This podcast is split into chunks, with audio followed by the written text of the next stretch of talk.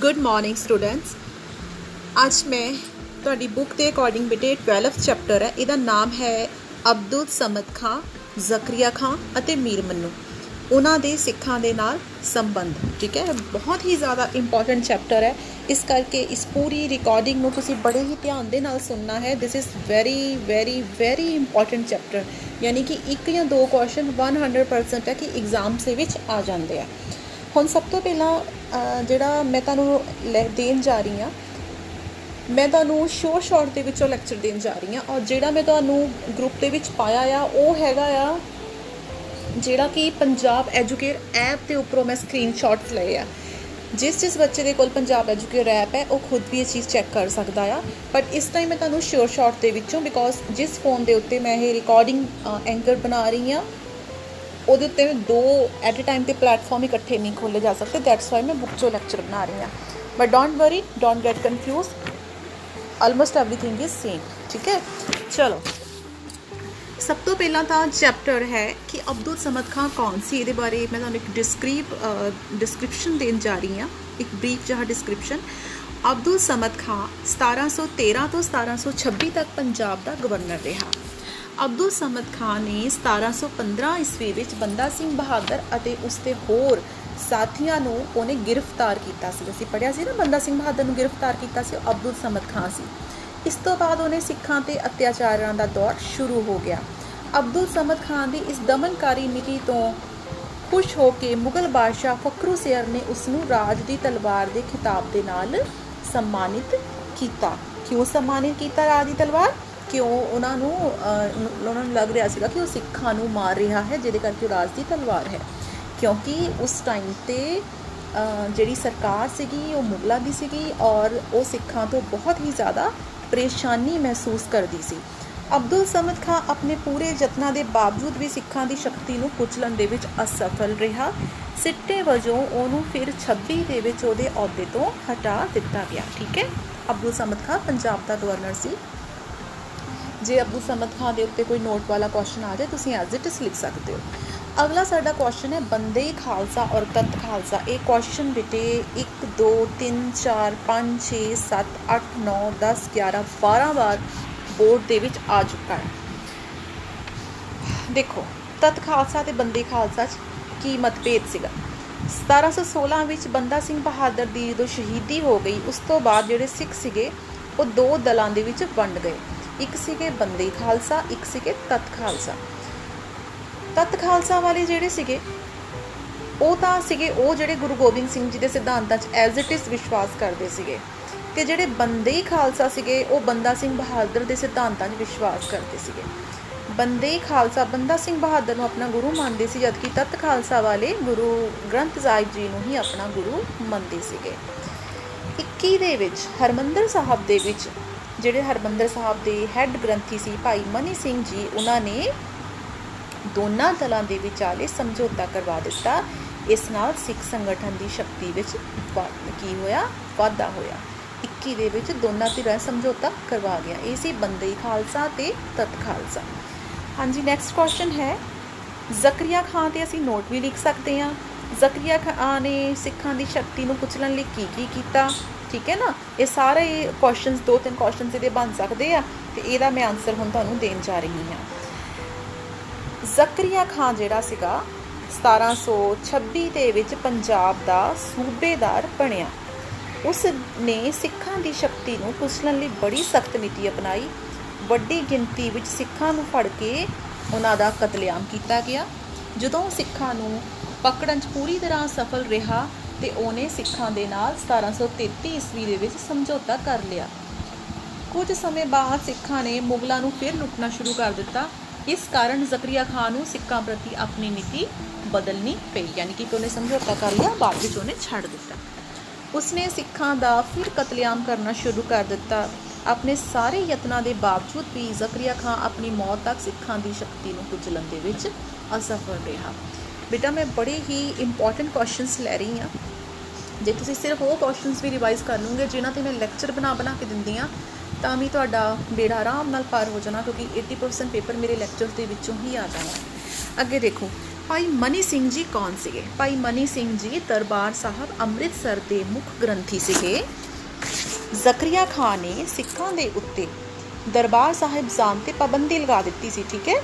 ਭਾਈ ਮਨੀ ਸਿੰਘ ਜਿਹੜੇ ਸੀਗੇ, ਉਹ ਹੈੱਡ ਗ੍ਰੰਥੀ ਮੰਨੇ ਗਏ ਆ, ਗੁਰੂ ਗ੍ਰੰਥ ਸਾਹਿਬ ਜੀ ਦੇ ਪਹਿਲੇ ਮੁੱਖ ਗ੍ਰੰਥੀ। ਜ਼ਕਰੀਆ ਖਾਨ ਨੇ ਸਿੱਖਾਂ ਦੇ ਉੱਤੇ ਪਾਬੰਦੀ ਲਗਾ ਦਿੱਤੀ ਸੀ ਕਿ ਦਰਬਾਰ ਸਾਹਿਬ ਨਹੀਂ ਜਾਣਗੇ। ਭਾਈ ਮਨੀ ਸਿੰਘ ਜੀ ਨੇ ਦੀਵਾਲੀ ਦੇ ਮੌਕੇ ਤੇ ਸਿੱਖਾਂ ਨੂੰ ਦਰਬਾਰ ਸਾਹਿਬ ਵਿੱਚ ਇਕੱਠਾ ਕਰਨੇ ਵਾਸਤੇ ਜ਼ਕਰੀਆ ਖਾਨ ਤੋਂ ਇਜਾਜ਼ਤ ਲੈ ਲਈ। ਉਹਦੇ ਬਦਲੇ ਉਹਨਾਂ ਨੇ ਕਿਹਾ ਕਿ ਉਹ 5000 ਰੁਪਏ ਜਿਹੜੇ ਆ ਜ਼ਕਰੀਆ ਖਾਨ ਨੂੰ ਦੇਣਗੇ। ਪਰ ਦੀਵਾਲੀ ਤੋਂ ਇੱਕ ਦਿਨ ਪਹਿਲਾਂ ਹੀ ਜ਼ਕਰੀਆ ਖਾਨ ਨੇ ਅੰਮ੍ਰਿਤਸਰ ਤੇ ਹਮਲਾ ਕਰ ਦਿੱਤਾ, ਜਿਸ ਕਰਕੇ ਸਿੱਖ ਗੁਰਦੁਆਰੇ ਨਹੀਂ ਜਾ ਸਕੇ। ਇਸ ਕਰਕੇ ਗੁਰਦੁਆਰੇ 'ਚ ਓਨੀ ਮਾਇਆ ਇਕੱਠੀ ਨਹੀਂ ਹੋ ਸਕੀ। ਠੀਕ ਹੈ ਨਾ? ਤੇ ਸਿਰਫ ਇਸੇ ਕਸੂਰ ਕਰਕੇ ਭਾਈ ਮਨੀ ਸਿੰਘ ਜੀ ਨੂੰ ਬੜੀ ਬੇਰਹਿਮੀ ਨਾਲ ਲਾਹੌਰ ਵਿਖੇ ਜ਼ਕਰੀਆ ਖਾਨ ਨੇ ਸ਼ਹੀਦ ਕਰਵਾ ਦਿੱਤਾ। ਤੇ ਇਸ ਸ਼ਹੀਦੀ ਕਾਰਨ ਸਿੱਖ ਜਿਹੜੇ ਸੀਗੇ ਉਹ ਭੜਕ ਉੱਠੇ। 1738 ਦੇ ਵਿੱਚ ਲਾਹੌਰ ਵਿਖੇ ਉਹਨਾਂ ਨੂੰ ਸ਼ਹੀਦ ਕਰ ਦਿੱਤਾ ਗਿਆ। ਅੱਗੇ ਹੈ, ਨਾਦਰ ਸ਼ਾਹ ਕੌਣ ਸੀਗਾ? ਉਸਨੇ ਭਾਰਤ ਤੇ ਕਦੋਂ ਹਮਲਾ ਕੀਤਾ? ਨਾਦਰ ਸ਼ਾਹ ਈਰਾਨ ਦਾ ਬਾਦਸ਼ਾਹ ਸੀਗਾ, ਠੀਕ ਹੈ? ਉਸਨੇ 39 ਦੇ ਵਿੱਚ ਭਾਰਤ ਤੇ ਹਮਲਾ ਕੀਤਾ ਸੀਗਾ।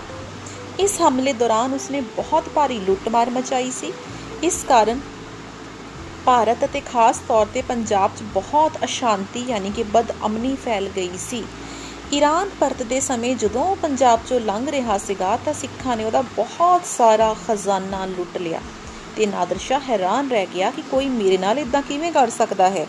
ਨਾਦਰ ਸ਼ਾਹ ਨੇ ਜ਼ਕਰੀਆ ਖਾਨ ਨੂੰ ਚੇਤਾਵਨੀ ਦਿੱਤੀ ਕਿ ਉਹ ਦਿਨ ਦੂਰ ਨਹੀਂ, ਜਿਸ ਦਿਨ ਸਿੱਖ ਜਿਹੜੇ ਆ, ਉਹ ਪੂਰੇ ਪੰਜਾਬ ਤੇ ਕਬਜ਼ਾ ਕਰ ਲੈਣਗੇ। ਠੀਕ ਹੈ ਬੇਟਾ? ਇਹ ਬੜਾ ਹੀ ਇੰਪੋਰਟੈਂਟ ਕੁਐਸਚਨ ਹੈ। ਇਹ ਵੀ ਦੋ ਜਾਂ ਤਿੰਨ ਵਾਰ ਆਇਆ ਹੋਇਆ ਆ। ਭਾਈ ਮਨੀ ਸਿੰਘ ਜੀ ਵਾਲਾ ਕੁਐਸਚਨ 20 ਤੋਂ ਜ਼ਿਆਦਾ ਵਾਰ ਆ ਚੁੱਕਾ ਆ। ਦਲ ਖਾਲਸਾ, ਬੰਦਈ ਖਾਲਸਾ ਵਾਲਾ ਕੁਐਸਚਨ 20 ਤੋਂ ਜ਼ਿਆਦਾ ਵਾਰ ਆ ਚੁੱਕਾ ਆ।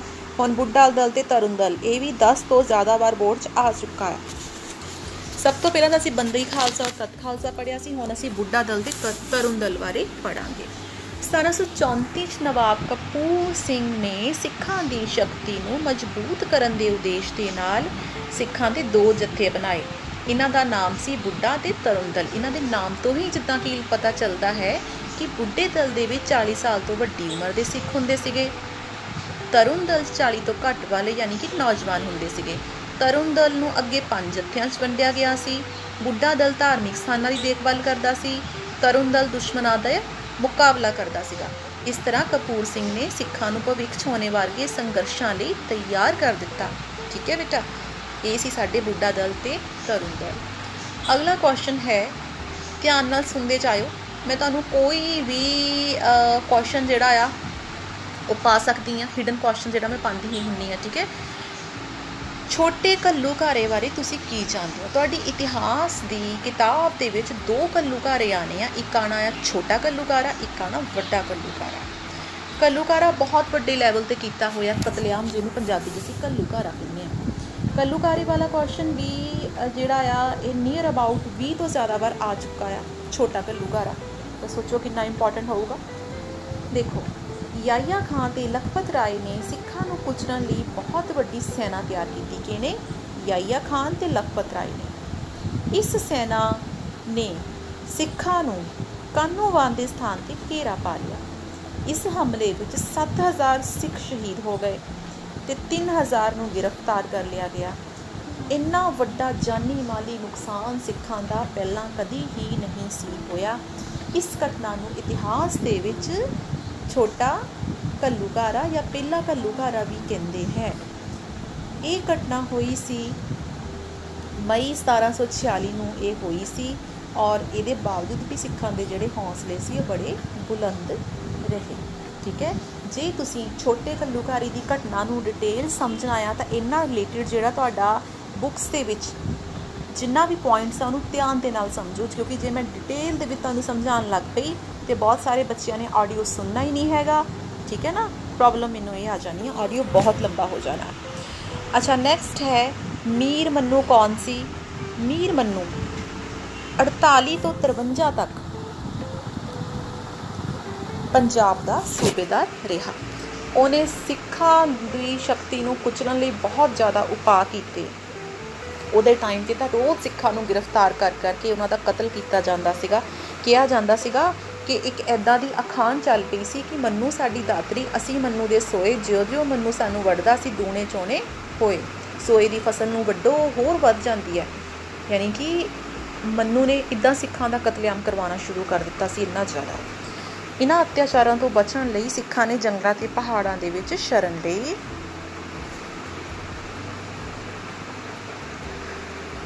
ਉਹਨਾਂ ਉੱਤੇ ਬਹੁਤ ਜ਼ੁਲਮ ਅਤੇ ਜ਼ਬਰ ਢਾਏ ਗਏ। ਇਹਨਾਂ ਕੋਰ ਅਤਿਆਚਾਰਾਂ ਦੇ ਬਾਵਜੂਦ ਵੀ ਮੀਰ ਮੰਨੂ ਸਿੱਖਾਂ ਦੀ ਸ਼ਕਤੀ ਨੂੰ ਕੁਚਲਣ ਦੇ ਵਿੱਚ ਅਸਫਲ ਰਿਹਾ। ਮੀਰ ਮੰਨੂ ਦੀ ਸਿੱਖਾਂ ਵਿਰੁੱਧ ਅਸਫਲਤਾ ਕਿਉਂ ਹੋਈ? ਕਿਉਂ ਨਹੀਂ ਉਹ ਇੰਨਾ ਕੁਝ ਕਰਕੇ ਵੀ ਸਿੱਖਾਂ ਦੇ ਪ੍ਰਤੀ ਕੁਝ ਕਰ ਸਕਿਆ? ਕਿਉਂਕਿ ਮੀਰ ਮੰਨੂ ਦੀ ਅਸਫਲਤਾ ਦਾ ਸਭ ਤੋਂ ਮਹੱਤਵਪੂਰਨ ਕਾਰਨ ਇਹ ਸੀ ਕਿ ਸਿੱਖ ਭਾਰੀ ਔਕੜਾਂ ਦੇ ਬਾਵਜੂਦ ਵੀ ਕਦੀ ਆਪਣਾ ਹੌਸਲਾ ਨਹੀਂ ਸੀ ਛੱਡਦੇ, ਨੰਬਰ 1 ਠੀਕ ਹੈ?